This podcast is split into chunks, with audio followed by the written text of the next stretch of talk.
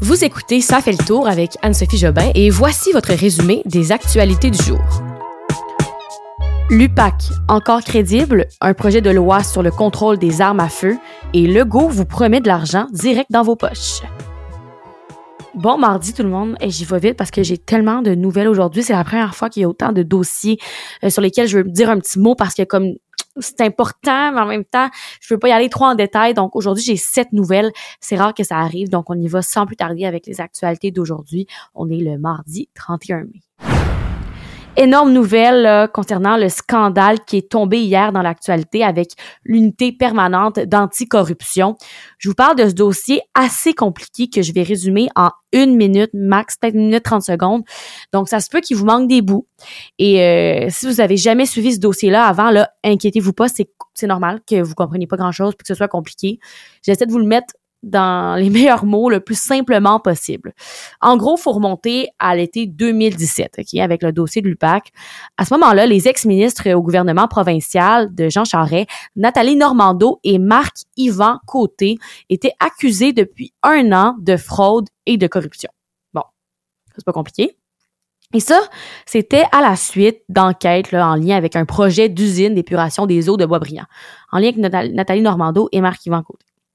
Robert Lafrenière, qui était euh, donc commissaire de l'UPAC, donc qui était au, à la tête de cette unité d'anticorruption, euh, les accusait donc de fraude. L'accusation provenait de lui, de Robert Lafrenière, mais de l'UPAC. Et en juin 2017, lui a lancé l'enquête Projet A pour découvrir qui avait fait couler, qui avait fait un leak des informations sur les enquêtes que menait son organisation, qui avait mené là, à plusieurs reportages dans les médias. Donc, il a mené une enquête sur l'enquête. En gros, c'est un peu compliqué. Et à l'automne 2018, le ministère de la Sécurité publique a demandé une enquête au Bureau des enquêtes indépendantes aussi. Et là, ça fait enquête sur enquête sur enquête pour voir c'était quoi ce projet ce projet là donc pourquoi Robert Lafrenière avait lancé une enquête auprès de sa propre organisation. Et c'est là qu'on vient à ce qu'on a appris hier. Le Bureau des enquêtes indépendantes a fait des découvertes surprenantes qui démontrent que ce projet-là, ben cette enquête-là, c'était une enquête complètement bidon. Donc, ce projet-là de Robert Lafrenière, qui est à la tête de l'UPAC, c'était de la, de la M, disons. Il y a plusieurs fuites euh, qui provenaient de la Frénière, donc du directeur lui-même, ainsi que de son bras droit et d'autres cadres de l'UPAC. Et le but de ces fuites-là que lui-même a fait était de faire avancer ses intérêts personnels. Et euh, c'est à cause de ces fuites-là là, que le juge André Perrault a dû arrêter les procédures dans les causes de Normando, les causes de Côté et compagnie. Et euh, au moment que les procédures avaient été arrêtées, on comprenait pas pourquoi c'était arrêté, pourquoi Normando ça avait été mis sur pause à ce moment-là. Et là voilà que c'est bien plus clair. Résumé d'une manière très simple parce que tellement un dossier compliqué là. Euh, donc Lafrenière aurait orchestré le tout pour notamment obtenir un nouveau mandat à la tête de l'UPAC pour favoriser aussi la transformation de l'UPAC là, vers un cadre de police spécialisé. Bref, tout ça c'était pour favoriser ses intérêts personnels selon le juge. Et euh, lui, Robert Lafrenière, ben, il dément ces accusations-là pour sa part. Il rejette les thèses du BEI. Voilà pour me résumer le plus simple possible.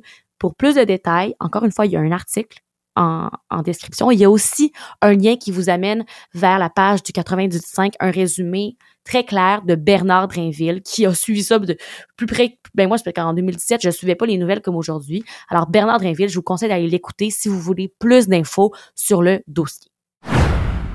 Deuxième nouvelle, le gouvernement Trudeau a déposé hier un projet de loi sur le contrôle des armes à feu. Les victimes des armes à feu, là, il y en a eu beaucoup trop, selon Justin Trudeau, qui a affirmé ceci en conférence de presse à Ottawa. Alors, il y a une série de différentes mesures qui ont été annoncées par le gouvernement fédéral pour freiner le fléau de la violence armée euh, dans nos grandes villes comme Montréal et Toronto. Je vous résume ça rapidement.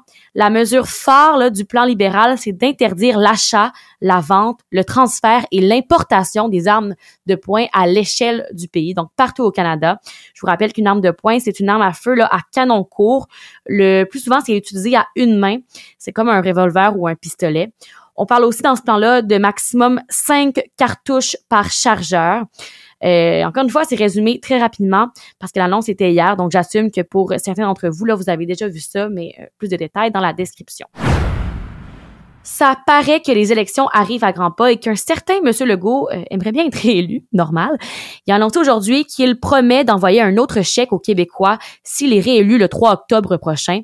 Il n'a pas mentionné là de montant exact, mais il dit que son approche est différente des autres partis. Si mettons il se compare au Parti libéral de Dominique Anglade qui eux proposent d'enlever des taxes de vente sur certains produits, ben lui pour, pour son pour son programme, il préfère qu'on mette euh, qu'on donne un chèque et qu'on mette l'argent directement dans les des Québécois. Hier, je vous parlais de ce fameux billet d'avion à 500 dollars, ces fameux billets d'avion à 500 dollars pour voyager dans les régions du Québec. C'est un programme qui entre en vigueur dès demain, le 1er juin.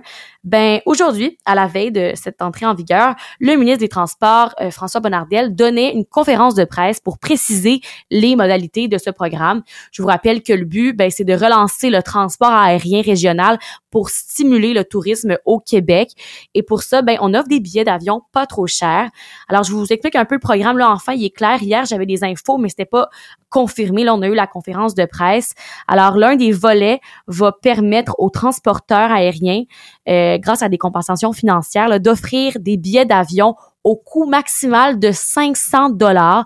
Alors 250 l'aller, 250 le retour sur certaines liaisons, surtout qui partent de Montréal, Québec et Saint-Hubert.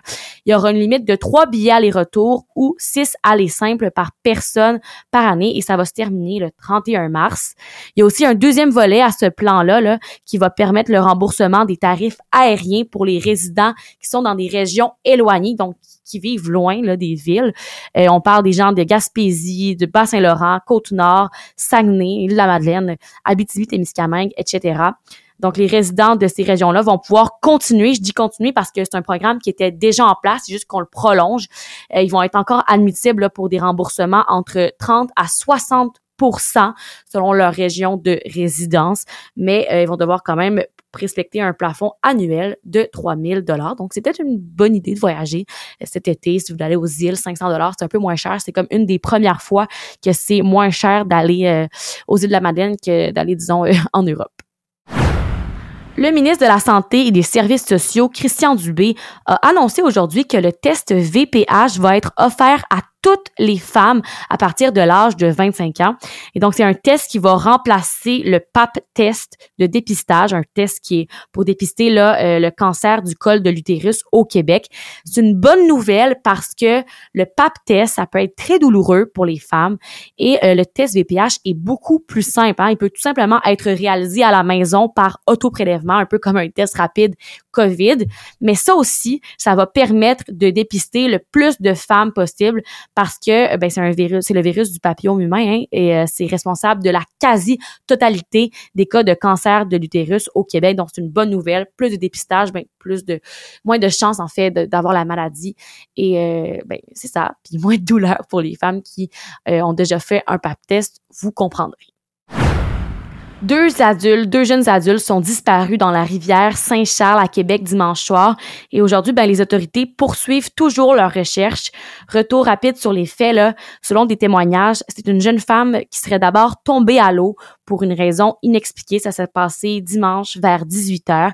Elle était avec un groupe d'amis euh, près d'un pont qui enjambe la rivière Saint-Charles à Québec. Là. ça, c'est vraiment selon les informations des témoignages qui disent aussi que l'autre personne qui est tombée, ben elle serait plongée pour aller secourir son ami, mais ça n'a pas été confirmé par la police encore. Ce qui a été confirmé par la police, c'est que les deux victimes sont âgées dans la vingtaine. Ce sont des étudiants de l'université Laval et euh, résidents euh, du territoire de la ville de Québec.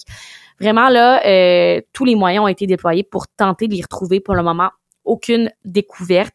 Mais euh, ce genre d'événement-là, c'est important d'en parler parce que ça nous rappelle de faire vraiment attention en bordure des lacs, surtout, et des rivières, surtout l'été.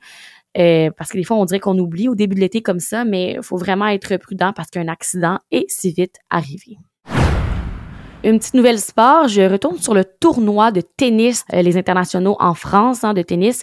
Là, ça se termine le dimanche 5 juin, donc dimanche qui s'en vient. Et là-bas, on a une Québécoise qui nous représente fièrement, Leila Annie Fernandez. Elle a très bien joué, mais ce matin, on a appris que c'était terminé pour elle pour ce tournoi-ci. Euh, la joueuse a une blessure au pied et il faut le dire, ben ça l'ennuie un peu. Elle a bien failli réaliser toute une remontée en troisième manche de son match de quart de finale, mais elle s'est inclinée aujourd'hui, là, 6-2, 6-7 et 6-3 devant l'Italienne Martina Trevisan. Martina, elle, c'est la 59e joueuse mondiale et euh, cette victoire-là, ben, pour elle, ça signifie que ce sera sa première fois en carrière qu'elle se rend aussi loin dans un tournoi majeur. Elle va devoir affronter une rivale américaine, mais euh, quand même une belle victoire pour cette Italienne-là, mais un peu déçue pour notre Leila qui est très talentueuse, mais pour elle, là, c'est la fin pour ce tournoi-là. Elle aura d'autres belles victoires, j'en suis sûre. Et voilà, c'est tout pour les actualités d'aujourd'hui. Un peu plus long, hein, plus d'actualités. Euh, je voulais tout couvrir, mais des fois c'est difficile. On se retrouve demain pour votre prochain résumé des actualités du jour. Bonne soirée.